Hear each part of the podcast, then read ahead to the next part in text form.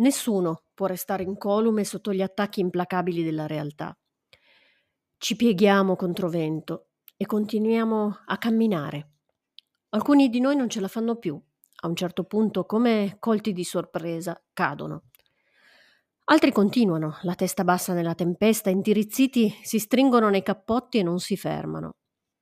Altri ancora imparano a vedere il sole anche quando non c'è o a spiare le nuvole per spostarsi al momento giusto, pronti a cogliere il primo raggio di luce, a riscaldarsi.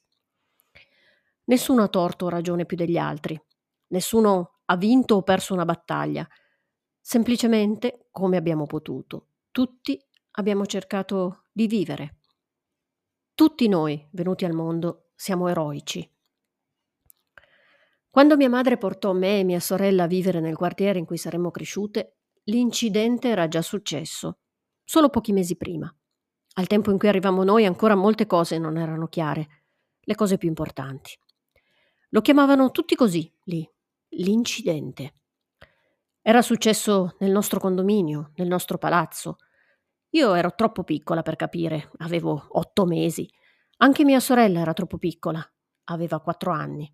Però che qualcosa non andava lì lo capimmo molto presto. I genitori di tutti i bambini del nostro condominio, mia madre compresa, non ci facevano mai scendere in cortile da soli. Dovevamo rimanere sempre a portata di occhi e orecchie. E non di occhi e orecchie di un qualsiasi adulto conosciuto, qualcuno che abitava nel nostro stesso cortile, per esempio, o un vecchio amico dei nostri genitori o un parente. Nemmeno un nonno nemmeno una nonna. Vedevo chiaramente che c'erano mogli che non si fidavano a lasciare i figli coi mariti, o mariti che non lasciavano mai soli i figli con le mogli. Lo vedevo io, lo vedeva mia sorella. Vedevamo tutto insieme al tempo. Era impossibile non vederlo. Ma io e mia sorella non ci chiedevamo perché, eravamo praticamente nate lì. La scuola era vicinissima Eppure nessuno dei bambini del nostro quartiere c'è mai andato da solo o con gli amichetti, come fanno tutti da una certa età in su.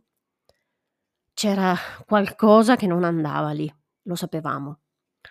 Ma nostro padre ci aveva lasciate subito prima che ci trasferissimo e mia madre non stava bene, non stava mai bene. Io e mia sorella dovevamo pensare a troppe cose per prestare attenzione all'incidente. Quando avevo 17 anni ho rivisto mio padre dopo molto tempo. Si è lasciato sfuggire cosa era successo, forse pensava che mia madre ce lo avesse raccontato. Era un fatto orribile, una cosa spaventosa, ma di certo non era un incidente. Aveva delle cause, l'aveva fatto qualcuno e l'aveva fatto consapevolmente. Una cosa talmente orribile che ho capito perché aveva danneggiato per sempre un posto Qualcuno crede che i luoghi siano abitati da fantasmi, infestati li chiamano. Io non lo so che cosa credo, ma sono sicura che i luoghi portino con sé il dolore e anche l'amore. Quando l'avete saputo? Ho chiesto a mio padre davanti a una pizza che non ho più mangiato. Poco prima di firmare il contratto d'affitto, mi ha risposto. Ci fermò un inquilino del cortile e ci disse che con l'incidente non ancora chiarito era troppo pericoloso per due bambine piccole andare a vivere lì. Trovatevi un'altra casa, disse. Glielo dico come a un fratello, siete ancora in tempo. E voi? gli ho chiesto io. Non eravamo più in tempo, ha risposto mio padre con un fil di voce quasi indistinguibile nel trambusto della pizzeria. Tua madre non stava bene, voleva quella casa a tutti i costi, era convinta che potesse salvarla. Sottolineò quella parola. E tu, papà? volevo chiedergli. Lui ha bevuto un sorso di birra, ha guardato il bicchiere. Io non sono riuscito a convincerla. E così te ne sei andato? Ci hai lasciate sole in quel posto con lei? Non ricordavo nemmeno che ci avesse abbandonate proprio allora. Mi sembrava fosse stato tempo prima, subito dopo la mia nascita. Forse così mi aveva detto mia madre. Ci hai lasciate perché eravamo in pericolo, papà? Un padre non fa così, un padre protegge. Ma era inutile chiederlo allora e era troppo doloroso. Ci sono cose che non si possono chiedere, altrimenti ti distruggono. Abbiamo chiesto il conto in silenzio. Forse abbiamo mangiato anche la pizza fredda, gommosa, fino all'ultimo morso. A mia madre, quando sono tornata a casa, non ho detto niente. Non volevo farle del male e non volevo farmi male con le sue parole. Non volevo alcuna verità, volevo solo un po' di silenzio. Mia sorella a quel tempo non abitava già più con noi.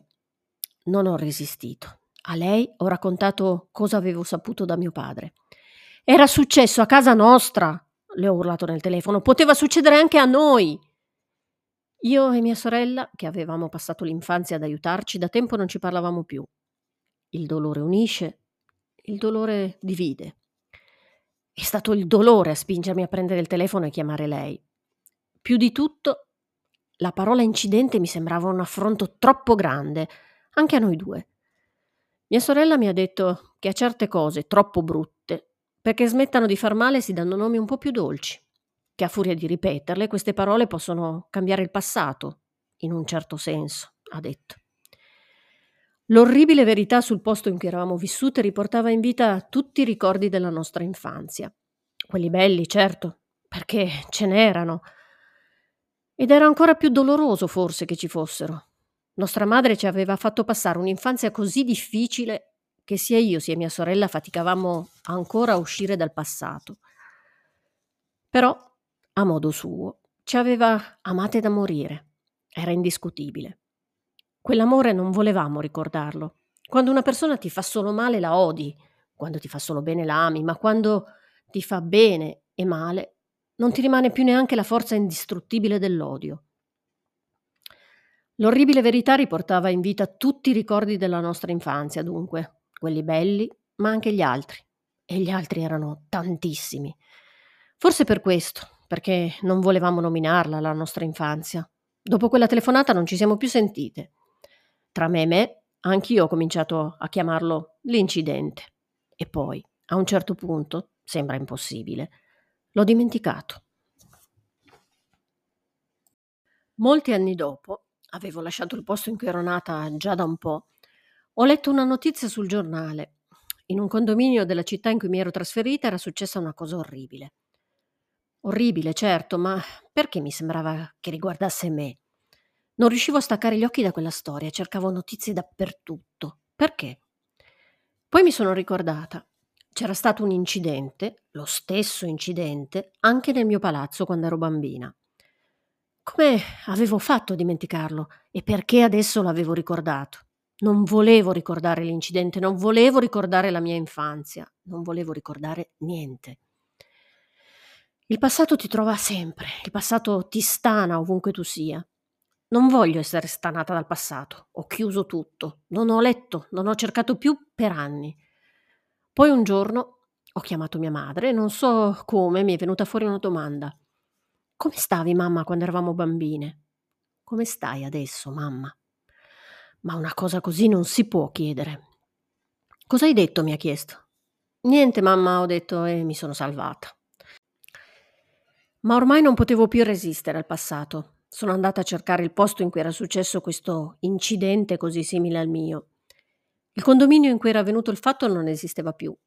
Rimaneva un cancello arrugginito con qualche macchia rosso-vermiglio che occhieggiava ancora in pochi punti. Se ti affacciavi, vedevi i palazzi scrostati e cadenti, che un tempo dovevano essere stati di un bel blu brillante, vacillare stinti contro le intemperie. Le grate dei balconi mangiate dalla ruggine, spezzate in più punti, i vetri delle finestre e dei portoni esplosi, affilati come ghigliottine, i lampioni scorticati, la vegetazione morta. Per terra erano caduti calcinacci. In qualche punto dei palazzi le pareti erano crollate su se stesse, le armature in ferro venivano fuori dal cemento. Potevi guardarci dentro in quelle case ed era come se qualcuno le avesse abbandonate in fretta, senza voltarsi, per un terremoto, una guerra una maledizione. C'era anche un piccolo parco giochi, o meglio c'era stato, un'altalena e uno scivolo mangiati dalla pioggia e dal tempo. E in fondo un casotto giallo limone che cadeva a pezzi. Ti sembrava di sentire le voci dei bambini che avevano giocato in quel cortile, così simili alle voci mie e di mia sorella, rimescolate e zittite in turbini polverosi dal vento. Mi sono seduta lì per terra, in quel vento lieve, e ho detto ad alta voce tutta la rabbia che avevo per mia madre, per averci portato a vivere in un posto in cui eravamo in pericolo, per non essere stata la madre che avremmo voluto, per non essere riuscita a salvarsi, per non averci salvate, e perché noi, io e mia sorella, anche quando siamo cresciute e avremmo potuto aiutarla, non l'abbiamo salvata. Poi ho preso la macchina e me ne sono andata. Ma ormai avevo deciso. Dovevo studiare quella storia. Dovevo raccontarla. Dovevo. Anche per strapparle di dosso la parola che, come aveva detto mia sorella, rendeva le cose meno orribili in superficie, forse, ma lasciava che morissero e svanissero dalla memoria, senza che gli innocenti fossero vendicati. Dovevo fare in modo che nessuno potesse più chiamare né il mio né quello che era accaduto qui l'incidente. Si può scrivere un libro per vendetta? E tu, mi dicevo, tu pensi di essere innocente? Oh no, tutt'altro. Scrivo questo libro anche contro me stessa. Lo scrivo contro la me di adesso e contro il mio passato. Ma pure per poterlo perdonare. Si può scrivere un libro per accusare ma anche per provare a dire a te e a chi ti ha amato ti perdono? Il passato non ti lascia mai, ti trova sempre. E forse al di là di tutto in questo c'è anche qualcosa di dolce. Quando ho scritto questo romanzo ho deciso di cambiare i nomi dei luoghi e delle persone, ma c'è un dettaglio della storia accaduta in quel posto che non ha smesso mai più di tormentarmi. Un piccolissimo braccialetto rosso. Chi è infelice ti divora, è vero, ma in qualunque modo anche sbagliato ti sia stato dato, rimane anche l'amore. Un piccolissimo braccialetto rosso.